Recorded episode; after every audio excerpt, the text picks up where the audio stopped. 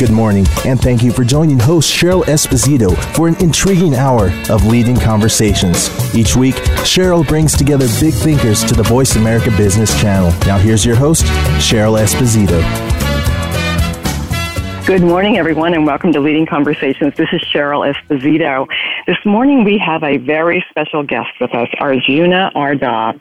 Arjuna is a writer, public speaker, executive coach. He's actually trained more than 2,000 coaches around the world over the last 25 years to help people awaken to what's important to them.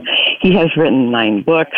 He has appeared in the United Nations giving talks on the importance of self awareness. His recent book, Radical Brilliance, is all about how and why people have original ideas which change the world. And he wants to teach you how to do that too. Arjuna, welcome to the show. Thank you so much, Cheryl. It's great to be back. So it is good to have you back. Where are you? Where are you today?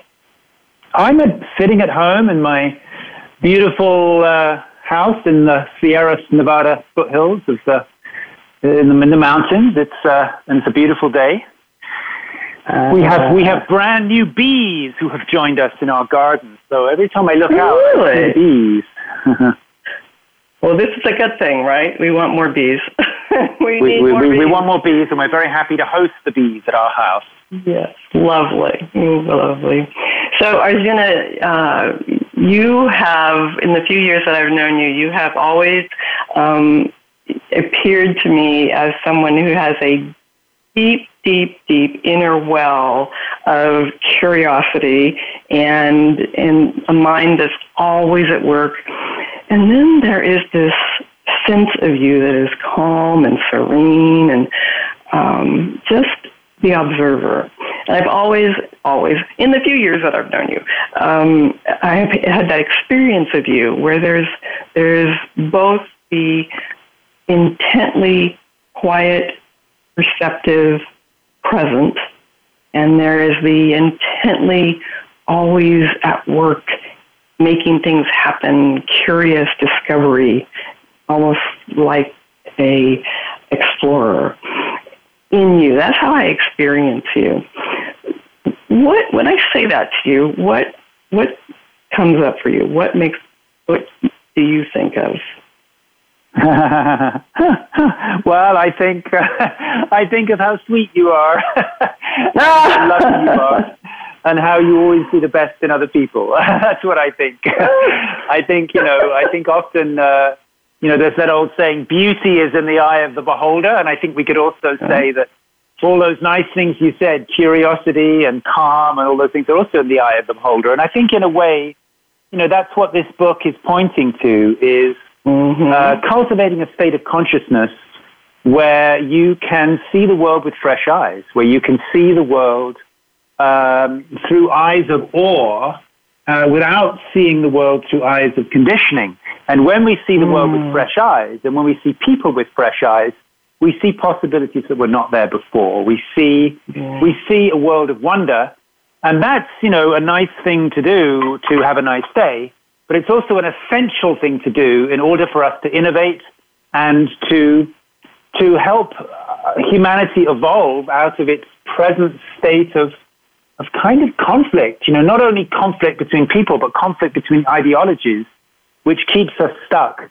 So in order for in order for hmm. humanity to move forward, and in order for humanity to move forward, it also means in order for the planet to be kind of relieved of this oppression of a very um, of a very kind of disruptive species. In order for us to move into our potential, it's important for us to learn to think and to see the world and see people in new ways, which is exactly what you've just demonstrated. Mm. So, you know, this whole concept of potential, I was um, thinking about how, and I, I think you had something in your book about this too, the, the self help and human potential movement, and how we as a species are absolutely obsessed with getting better. And we are constantly looking at how we can be different than we are and reach further. And I'm wondering if we have done that at a cost. You know, do we? Sure, absolutely. Is, is, is the cost that we don't even uh, acknowledge the brilliance of the moment that we are? Right. Well, yeah. Well, you know, the way the way that I often think about this is, you know, I forget, Cheryl. You have to remind me. Have you had children? No, we did not have children. Hmm. But are you an are you an auntie? Do you have you have you got any nephews? Oh yes. Oh yes. Hmm. Oh yes. We have plenty of, of nieces and nephews. Yes.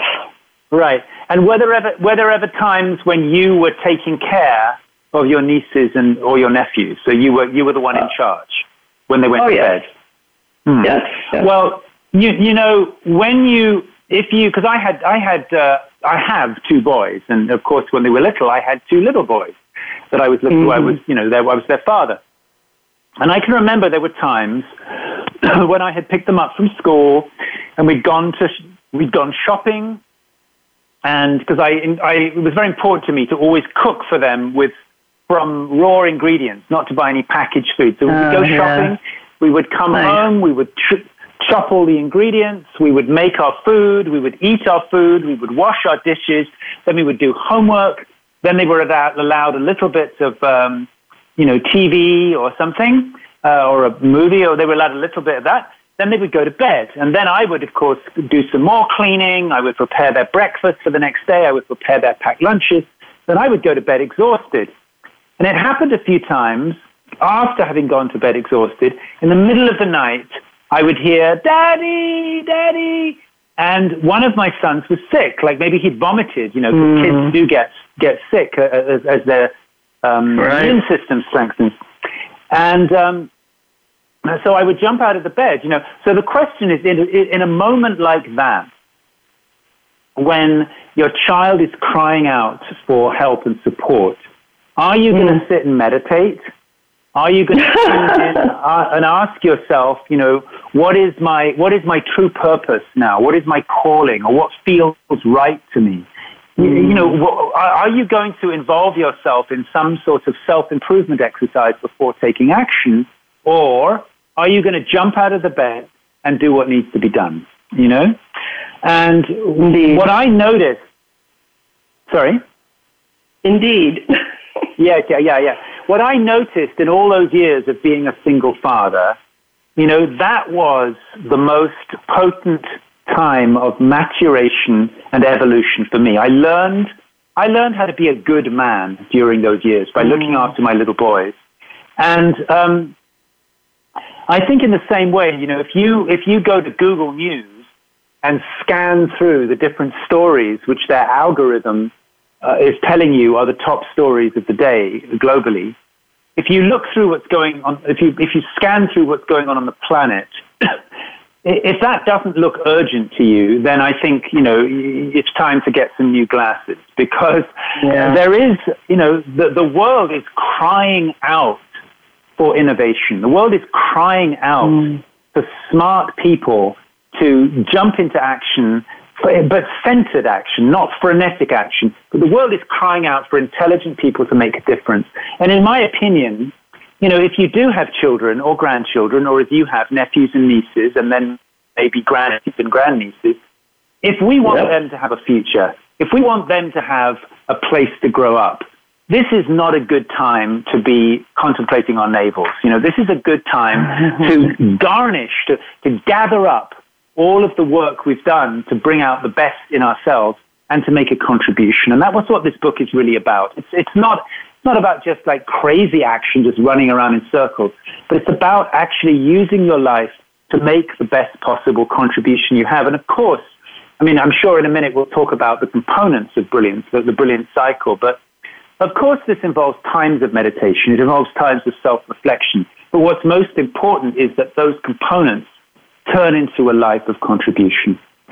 Mm.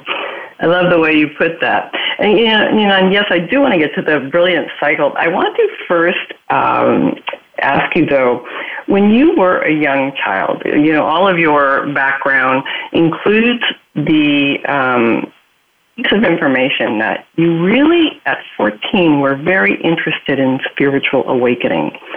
And I want to know what is it that was going on in your life that allowed you even to have a sense that there was an awakening possibility? Um, the answer to that question is pain. pain was mm. going on in my life. Uh, mm. uh, unbearable psychological pain. I, I was uh, born into a family where, bless their hearts, everybody was uh, pretty out to lunch. You know, there was a lot of suicide yeah. and mental illness in my family. And I could see, you know, I went, I went, I started off actually, I didn't start off with um, spiritual seeking. I started off with psych- psychotherapy and psychiatry. But pretty soon I realized the extent of my family conditioning was way beyond the scope of psychology to help me out. I needed like a yeah. personality, tra- I needed a personality transplant, you know? And, um, and uh, so basically that, that was where I, I got interested in the idea of transcending rather than fixing.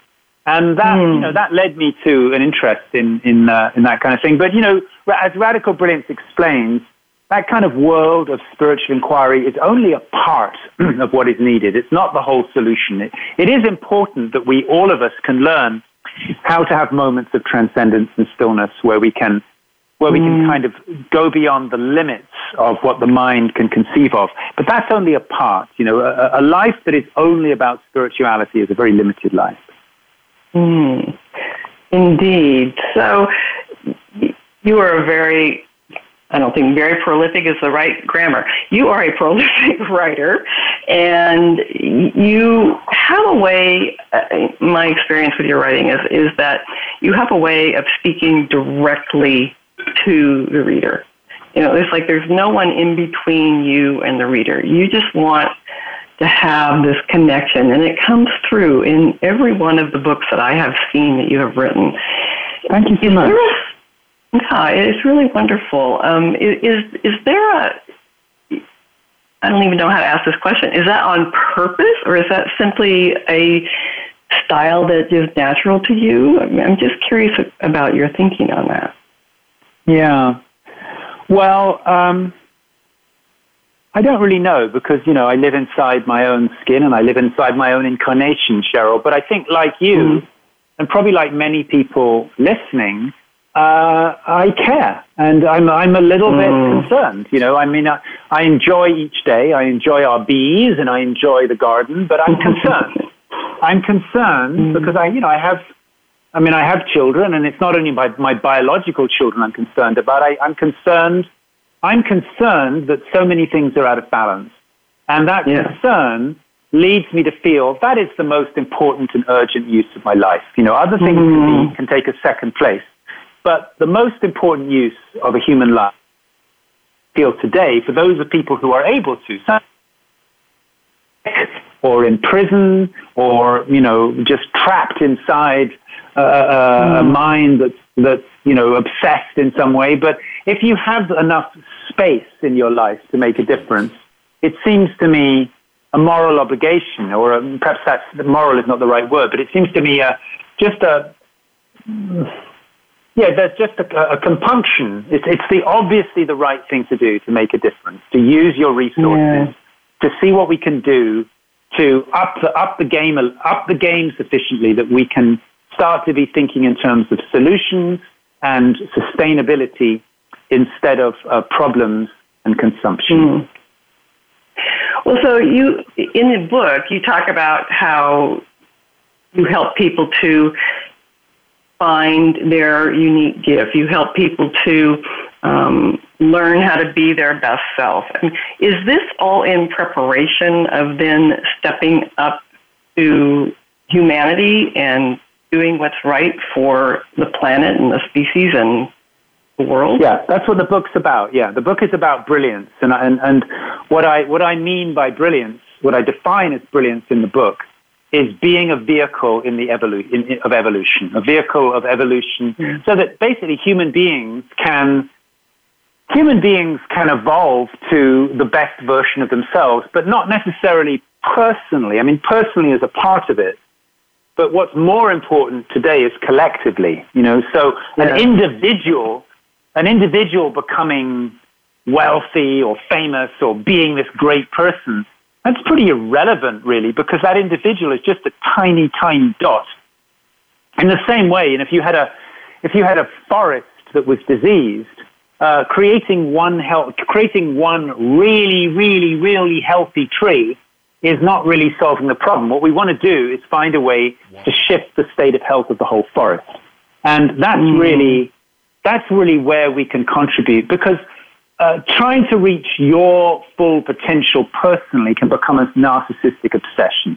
What's actually more important is to change the way that we operate collectively. And that's what the book's about. You know, that's what radical brilliance is about. It's how you can become an instrument of evolution, which ironically, you know, it seems very altruistic. Like, oh, well, so I'm going to give my life over to making a difference to people that are not yet born. So I'm going to give up all my own pleasure. But it's actually the opposite. You know, that when you when you do find your place in the evolution of things, that's when life falls into harmony. That's when you that's when your relationships get good. That's when your money finds its own balance and you have enough. And that's where that's where you that's where you have plenty of energy. Like the people I know who are really dedicated to making a difference, you know, uh, live with lots of energy into their 70s and 80s. That's what gives you energy and health is contribution, a life of contribution and meaning. Greed and selfishness, it, it's contracting, so it makes you sick. You know, it mm. makes you makes you die more quickly. But when you when you give your life to this expansive current of making a difference, I'm thinking of, for example, of Lynn Twist, who we both know, mm. you know, who's well into her 70s. You know, her agenda when she wakes up in the morning every day is to save the Amazon rainforest, and she's very, very successful. The Pachamama Alliance has already put more than a million acres of um, rainforest in, in, in Ecuador into permanent land trust. Before that, she raised $2.2 billion to end world hunger. This is somebody on fire with making a difference. And she's yeah. got tons of energy, you know, well into her 70s. Barbara Marx Hubbard is 88. Barbara Marx mm-hmm. Hubbard's life is about evolution, about conscious co-creation. She's traveling the globe constantly. So people who find this kind of motivation where their life is dedicated to something beyond themselves, they have energy, they have health, they have, they have everything. Yes. I love that. And I also love the um, distinction that with your, your focus on um, making the world collectively a better place or you know whatever it is your specific passion is that it's it doesn't have to be a martyrdom situation. You don't have to give yourself up in order to make a difference. In fact, doing that could actually end up it being counter to what you're trying to achieve. So I love exactly, and there's a, there's a wonderful yeah. story in the book. You can read Lynn Twist's story where she talks about that very eloquently about yeah. how yeah. she's had this incredibly full life, full of blessings, but these blessings all came not as a result of grasping for something for me. These blessings came from a life dedicated to brilliance. And maybe, you know, maybe in a moment we can talk about the, the, the, the components of the brilliant cycle, because then we can understand how this is not a matter of, of genetic luck. Uh, becoming brilliant is something that anybody can cultivate through the right practice. Fantastic. And we will do that when we come back from this break.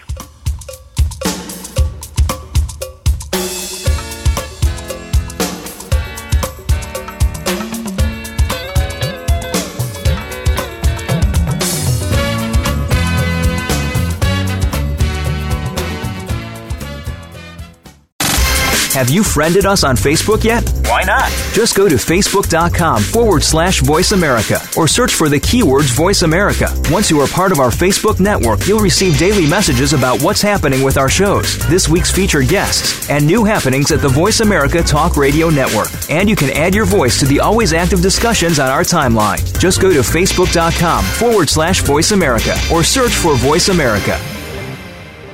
The Voice America Live Events channel is here now to showcase your corporate, individual, or organization's live event. Visit voiceamerica.com forward slash live events to see all of our past live events and find out more. Whether it's a multi day conference, special speaker, or single day event, we've got everything to make your event a success. We can do a few hours or a few days. For more information about taking your event to the next level, call Jeff Spinard at 480 294 6417 or email info at voiceamerica.com. Again, that's Jeff Spinard at 480-294-6417 or send us an email to info at voiceamerica.com. Voice America is where you are and where you want to be. Join us around the globe as we broadcast live from some of the most interesting events available. Don't forget to view all our live events, including on-demand access to past events that you may have missed by visiting voiceamerica.com forward slash live events.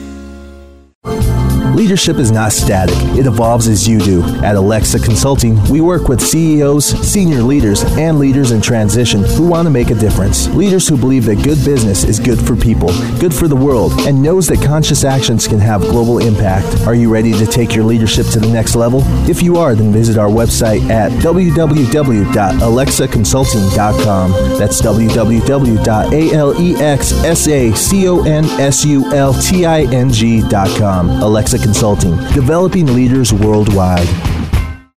Is email an important part of your business? It is for us. That's why Voice America partners with MailJet. MailJet lets us create impactful newsletters and deliver them right to the inbox fast. Microsoft, MIT, and Avis trust MailJet for their emailing, and so should you. Go to mailjet.com and use the promo code VoiceAmerica to start emailing for free today. Find out what's happening on the Voice America Talk Radio Network by keeping up with us on Twitter. You can find us at Voice America TRN. We appreciate you joining our leading conversations today. If you would like to participate in today's conversation, please call us now at 1 866 472 5790. That's 1 866 472 5790. Now back to your host, Cheryl. Welcome back to Leading Conversations. This is Cheryl Esposito with my very special guest today, Arjuna Ardagh, the awakening coach and the author of Radical Brilliance. So, Arjuna, we've been talking about the concept of brilliance and, and what it really is. So, you talk about a brilliance cycle. Talk to us about what that is.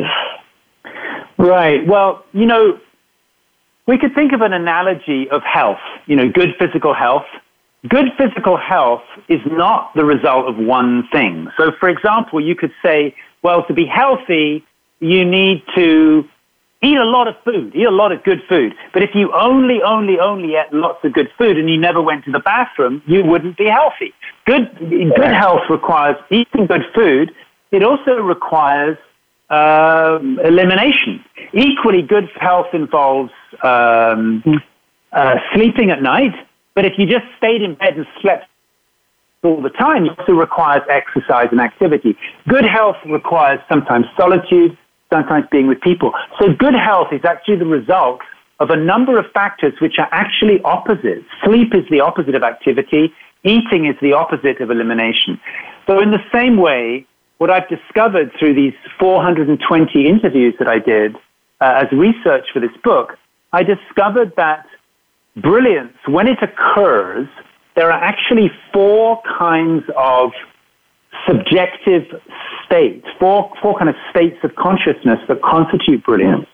And these correspond to four kinds of brainwave activity and, and brain chemistry, which are very different from each other and they usually don't coexist because they're opposites. So in the rare hmm. case where these four very different kinds of subjective experience and brain activity, when they coexist in a human life, that's where we have brilliance. So I'll briefly describe what they are. You can think of the brilliance cycle like a clock, you know, with 12 at the top, mm-hmm. three on the right, six at the bottom, nine on the left. So 12 o'clock is uh, on the cycle is the place of what we call awakening. Now, awakening doesn't need to be anything religious. Awakening simply means a moment, at least moments, where you recognize consciousness without limits. It's like looking up into the sky. You know, when you, when you go outside mm. and look up into the sky and peer into the sky, you realize you are looking into something that has no boundary. There's no wall at the mm. edge of the universe. Right. It's infinite. Mm. So in the same way, when we have the capacity to recognize the nature of consciousness and to realize that it is boundaryless, limitless, but also silent, it has no gender, it's not masculine or feminine. It was never born because it has no content, it was never born, it could never die. In a moment of realizing the nature of consciousness, this we could say is a moment of awakening. Now, this happens to lots of people. It's not necessarily limited to meditation or being spiritual or religious. People have moments of awakening with extreme sports. That's a big motivation for why people do yeah. extreme sports. People have moments of awakening and sexuality. There's lots of times when people have these moments of a break in the usual yeah. buzzing of thoughts, and there is a moment where you see through the thoughts, like look seeing through the through the clouds into the open sky. Now, you can get caught there. If you, if you develop a spiritual mm. ideology, you get caught in a kind of an addiction to those moments of awakening. But if you don't get mm. caught in it, then it starts to move and evolve. It starts to move around the cycle. So as we move from 12 to 3, we're moving from awakening to creative flow. And the beginning of that, you could say at like, you know, five minutes past 12, right after the, right after the peak of the cycle, are these momentary tremors, little tremors which we experience physically as pleasure in the body. It's like a sexual feeling in the body, not necessarily in the genitals, just a little wave of pleasurable energy. Yeah. And we, hard, yeah. we hardly notice it a lot of the time. It's like a mm-hmm. moment of excitement.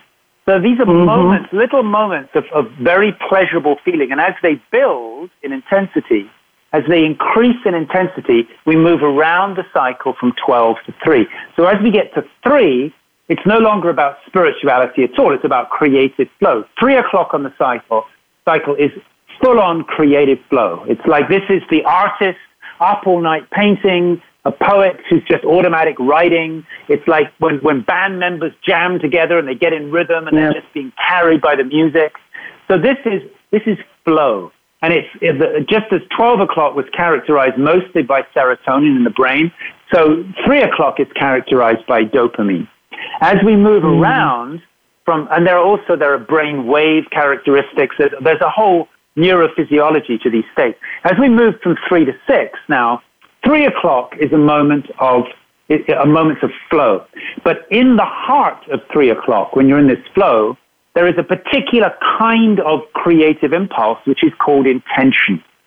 And intention is creativity with time attached to it, right? Creativity, intention is a creative impulse which is like now an arrow pointing into the future. And that's what carries you from three to six. The movement from three to six is about productivity. So it's the movement from creative flow into actually achieving things and accomplishing things.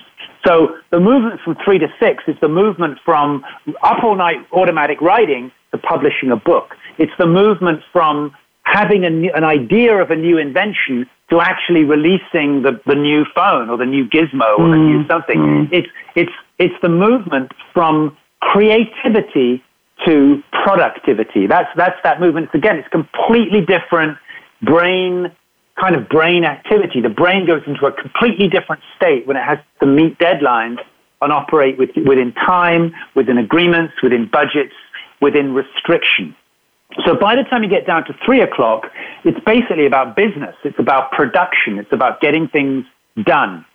And the thing about staying at three o'clock very long, again, in the heart, in the heart of, of the fullness of each movement is born the seed of the next movement. So as we get down to six o'clock, we begin the, the beginning of the next movement, which is, uh, which is born out of double bind. Because when you're, when you hang out at six o'clock in productivity, you have to make choices and decisions. So that's mm. inevitable. You have to choose this over that. That's the nature of being in the world. Whenever you're faced with a, with a choice or a decision, you're faced with a phenomenon that Gregory Bateson called double bind which means mm. whichever choice you make, there is going to be some element of regret. And that's what moves us from six to nine, six to nine is the movement of self reflection, learning. It begins with momentary feelings of shame, regret, failure, and inadequacy. But as we move around from six to nine, we move into self forgiveness, self acceptance, awareness of our limitations, humility. Nine o'clock is the seat of humility. And if this piece is missing, if the six to nine phase is missing, as it is tragically missing in many people, you can have a lot of creativity, a lot of productivity, but you don't have the, you don't, you need six to nine to reconnect with things bigger than your mind. Because nine o'clock, mm. because it's a place of humility, you realize I don't know very much. My mind is a very small tool, and mm-hmm. the enormity of what I don't know and what I don't understand is much greater than what I do know and I do understand. So that's nine o'clock, a place of humility, characterized by by more GABA in the brain. The brain chemical is GABA associated with with that's where you feel okay. I've done enough. I'm you know I, I, am limited. I've, I've done my best but you know, there's a limit to what I'm uh, uh, capable of. So nine o'clock again, a seed is born out of the fullness of humility. A seed is born, which is an intuition of something bigger than your mind. So that's where we have either we have the seed of, of spiritual longing, where you you long mm. to transcend your mind, or you have the seed of religious devotion, where you where you start to have an intuition of a higher power that can actually take care of you. Mm. So the, the movement from six to, from from nine to twelve which brings us back to where we started, is the movement from humility to surrender. So that's where you actually hand yourself over to something bigger than your mind. When you get back to 12, you're back into a moment of awakening and fresh impulses can arise. Now, a brilliant person is going to be living that cycle every day, in a, mm. in a hmm. deeper way every week, every month, every year. It's going to be lived through the light of a cycle. So we have cycles within cycles. But a, a truly brilliant person embodies all four of those phases, which, as you can see, are in contradiction to each other. Mm, indeed. So I'm curious about this going from six to nine. Um, when you talk about how there has to be, uh, in the disillusion, there has to be there will be pain, doubt, self doubt, shame, regret, a sense of inadequacy in order to move into a level of acceptance or, or trust um, and to ultimately get to surrender and humility. Is this is this a requirement for this cycle to be in place? Well, on a case by case basis, not necessarily. So you can have, you could have a project where everything seems to go well and it seems like you didn't make any mistakes and you didn't have to make, you didn't have to make any compromises. But that might be true about one decision. But it doesn't seem that it's possible to move boldly through life uh, and to have that happen all the time. So sooner or later people experience making mistakes. Sooner or later people experience um, yeah, a, feeling of, you know, maybe I could have done it better. Now, a good example of this was um, last night I watched the interview with uh, James Comey, right? Mm-hmm. Uh, who, for better or worse, I don't want to take sides with this, but for better or worse, James Comey is a very different personality than the president. And, and what James Comey was, was able to do frequently in this interview, because he was under attack, you know, from, uh, he was not yeah. attacked, but, but um, George, what's his name? George, the guy who was the press secretary for. Stephanopoulos. Yeah, Stephanopoulos. You know, was being quite tough on him. You know, was saying like, well, couldn't you have done this better? Yeah. And George Comey saying, instead of defending himself, he said, yeah, probably. And he said, probably I could have done it better. When I think about it, you know, I was under the gun. I could I, it was probably a mistake. And, and then, yeah. and at one point he said, you know, there I was, a flawed human being among other flawed human beings. That is the voice of six to nine. Somebody who yes. is freely and willingly able to say, I'm just a small human being doing my best. There's so much that I don't know. And that is, it's that willingness. You see, you have to at least be willing to t- momentarily taste the flavor of shame in order to come to humility. You're not going to get to humility if you refuse to ever feel your limitations. And the emotion that we feel when we touch our limitations is shame. We feel ashamed. We feel mm-hmm. I didn't do a good job. We feel, you know, we feel we don't want to show our face. And that is, if you get stuck in that permanently, which was the problem with some of the religions that we've thrown out of, you know, they yeah. prescribed a permanent diet of shame. If you live only on shame, it's very toxic. But if you refuse to ever feel shame, it also cuts you off from the possibility right. of humility. And so when you talk about the cycle getting blocked, it, it sounds like in yeah. some ways we get in our own way. Talk about that. Yeah. So, you know, um, the cycle, as I've explained it to you so far, which is mapped out in much more detail in the book, um, is actually somewhat theoretical, right? In the same way we oh, talk yeah. about the flow, of, the flow of qi through the meridian yeah. um, in Chinese medicine. But that's, that's just a theoretical model because the chi is not flowing freely through all the meridians in almost anybody. Yeah. What we actually, when you, when you go to the acupuncturist and they measure your pulse, they're going to say, oh, you've got, you know, you've got a deficiency in this organ and you've got, you've got an ex- excess of energy in this organ. And so they, they, they try to create more balance.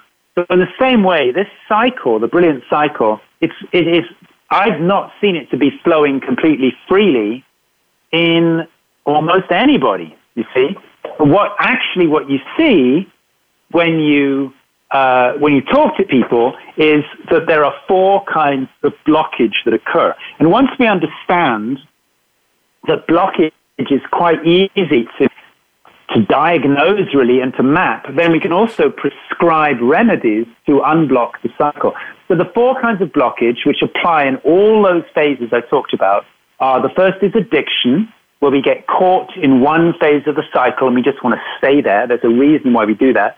The second is judgment, where we develop a dislike or looking down our noses at one part of the cycle. The third is mm. aspiration resistance, where you set up a part of the cycle as incredibly desirable, but you never quite make it. And the fourth mm. is um, looping, where you, where you become a specialist in one tiny part of the cycle and just loop around there and make that your professional life. So when we understand the nature of blockage and the, that all four kinds of blockage can occur in all four phases, we actually have sure. 16 distinct flavors of blockage, and then we can actually understand how practice can help us to unblock that.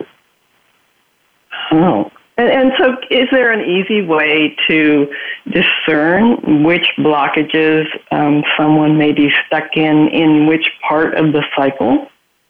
Well, the book does a pretty pretty good job of that, as you probably saw. You know, the, the book the book really maps the, the, the, the characteristics of blockage in, in each of the four phases.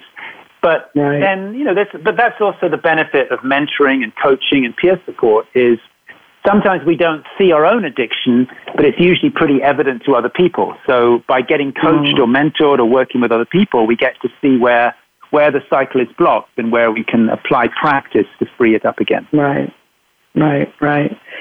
So, what is it that um, is the best way to get it unblocked besides being coached um, and you know having deep self awareness? And what are the ways to get parts of the unblocked?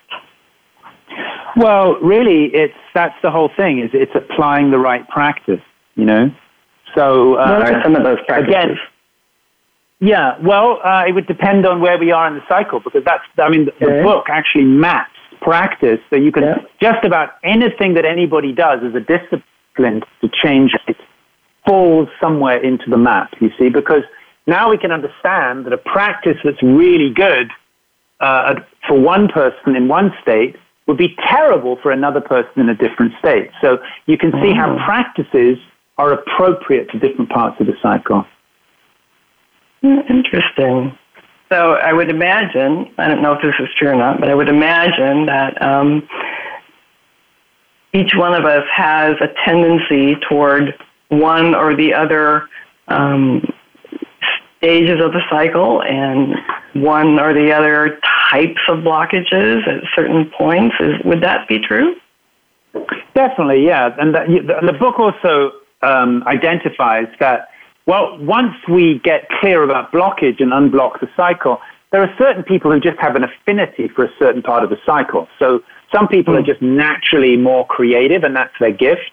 Mm. But if you lean into your strengths in the cycle and refuse to participate in other parts of the cycle, you become very creative but not brilliant. You know, so Mm. so somebody, for example, who meditates a lot, who, who really leans into that awakening part of the cycle, they could become very spiritual but not brilliant. You could become creative but not brilliant. You could become productive but not brilliant. You could become very good at working on yourself. You could become very kind of humble and and good at processing yourself, but not brilliant. It's only when you can have a strength in one area, but it requires the whole block, the whole cycle to be alive in order for brilliance to become the, the perfume of your life. I love that um, table you have in the book that describes the different phases and the different um, um, approaches to moving through some of these blocks. It's very helpful. It's very helpful. Yeah, that's the kind of summary, So- summary of the blockage chapter. Yeah. Yeah, yeah. So you talk about this cycle only going one way. It only goes one Yeah. direction. Why? well, I don't know about why. I can't really explain why. I think part of the why is part of the why is to do with neurobiology. That you can see how certain brain chemicals are precursors to others. So, for Ah. example, uh, a, a, a brain full of serotonin is not going to produce GABA. A brain full of serotonin is going to produce, it's going to start producing dopamine because, it, because Yeah. as you get more and more content, serotonin produces this kind of quality of contentment and, and you know, like knitting, for example, generates serotonin because it creates Yeah, a feeling yeah. of kind of like, you know, the mind not really doing much. So that's a meditative state. Serotonin naturally yields the production of dopamine. When you're when you've got a lot of dopamine, naturally you want to create things. Well, that's going to generate dopamine is going to generate uh, testosterone in the man, uh, estrogen and oxytocin in the woman. So it's going to generate this kind of movement toward productivity. As you get closer to deadlines, you're going to build up noradrenaline because noradrenaline is the brain chemical that allows you to operate effectively within boundaries. Uh, a stress stress chemical in the brain. So as you as you build up noradrenaline in the brain and adrenaline, cortisol in the in the in the body, uh, you're going to have a dominance of sympathetic nervous system activity and a suppression of parasympathetic activity. So naturally, as the as you as you push that to its limit and you kind of collapse in a big way or a small way, there's going to be a parasympathetic flooding. And as there's a parasympathetic flooding and you pay more attention to your bodily needs, that's naturally going to lead to GABA. GABA, you produce GABA when you sleep, you know, so you, you, you'll, and GABA, when, you, when your brain is full of GABA and you feel contented, you feel everything's taken care of, the longer you stay in a GABA state, the more you're going to produce serotonin. So in a way, the direction of the cycle is determined by neuro, neuro, neurochemistry.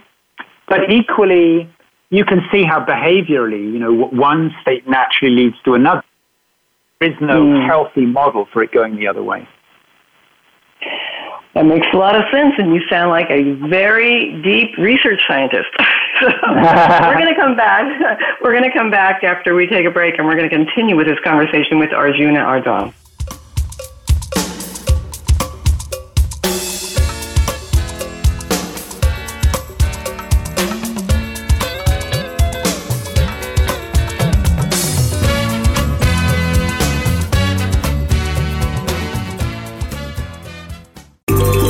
What's happening on the Voice America Talk Radio Network by keeping up with us on Twitter. You can find us at Voice America TRN.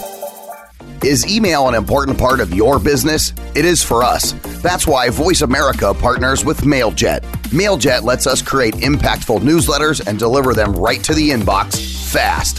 Microsoft, MIT, and Avis trust MailJet for their emailing, and so should you. Go to mailjet.com and use the promo code VoiceAmerica to start emailing for free today. Leadership is not static, it evolves as you do. At Alexsa Consulting, we work with CEOs, senior leaders, and leaders in transition who want to make a difference. Leaders who believe that good business is good for people, good for the world, and knows that conscious actions can have global impact. Are you ready to take your leadership to the next level? If you are, then visit our website at www.alexsaconsulting.com. That's www.alexsaconsulting.com. Alexsa Consulting, developing leaders worldwide. Have you friended us on Facebook yet? Why not? Just go to facebook.com forward slash voice America or search for the keywords voice America. Once you are part of our Facebook network, you'll receive daily messages about what's happening with our shows, this week's featured guests, and new happenings at the Voice America Talk Radio Network. And you can add your voice to the always active discussions on our timeline. Just go to facebook.com forward slash voice America or search for voice America.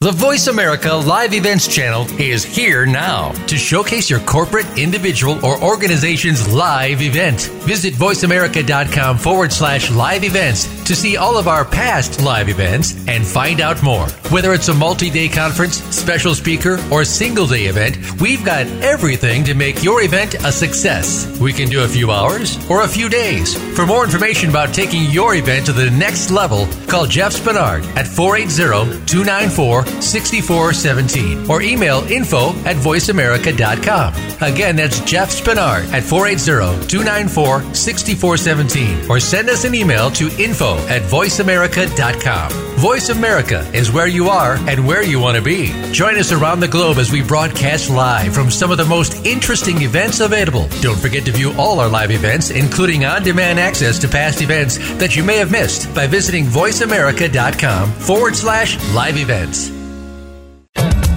We appreciate you joining our leading conversations today. If you would like to participate in today's conversation, please call us now at 1 866 472 5790. That's 1 866 472 5790. Now back to your host, Cheryl. Welcome back to Leading Conversations. This is Cheryl Esposito with my very special friend and guest today, Arjuna Ardagh. So, Arjuna, this book that you've written, Radical Brilliance, uh, is is well, to coin a word, brilliant. It is a lovely um, introduction and deep dive into you know kind of how people work and what is our best way to tap into our own brilliance. Whenever I interview authors um, about the books that they're very passionate about that they've written. I always find that um, you know the core seed for things like this comes from something internal in themselves, and so I'm wondering how the this book and what you've learned and shared with the world in this book, um, how it reflects you in your own personal development. Well, enormously, Cheryl. I mean, really, you know, enormously. I think the, the, book is about the process of writing the book.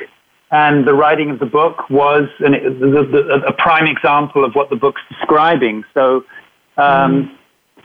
yeah, I, I mean, I certainly feel, I certainly feel in my own life what the book is talking about, which is um, that today, uh, the most appropriate focus of your life is contribution more than mm. self improvement, more than spirituality, more than being creative, more than trying to get enlightened, more than any of those things. The most, the most sane, logical, ethical, admirable, honorable use of a human life is contribution to the welfare mm. of others. And I think specifically to the welfare of people not yet born. You know, what are the decisions that we can mm. make today which will, which will increase the well-being of people who are not even yet alive, you know, the grandchildren mm. of our mm. grandchildren, because we can do that. We can make, we can make decisions in many different fields to make sure that the grandchildren of our grandchildren prosper. And that, mm. I mean, not everybody wants to do that, not everybody can do that, but um, not everyone chooses to do that. I guess everyone can do that, but certainly that's what that's what I'll put my roulette chips on. Yeah, I love that. So you've mentioned that there are some key practices um, that you are especially fond of in the different stages of the cycle. So tell mm. us about this. Sure. Well, let me give you a few examples. So, you know, basically the, the point of, of radical brilliance is practice. I mean, the whole thing is the- theoretical and interesting until we get into practice, and then it moves from being interesting to being pragmatic. So, um, so in 12 to 3, uh, which is about moving from stillness to creative flow, uh, a great practice, one great practice would be automatic writing, just having a journal mm. where you you write, you know, after, after you've had some time of stillness, you just write without stopping, or you could walk fast with a voice recorder, or you could speak your ideas to a friend. But the idea is to get a flow going where you're not editing at the same time. Um, by the way, I haven't made up any of these practices. I've just mapped them. Most of the practices are, are commonplace. They're things that everybody yeah. knows. I'm just, I'm just explaining how they can be mapped.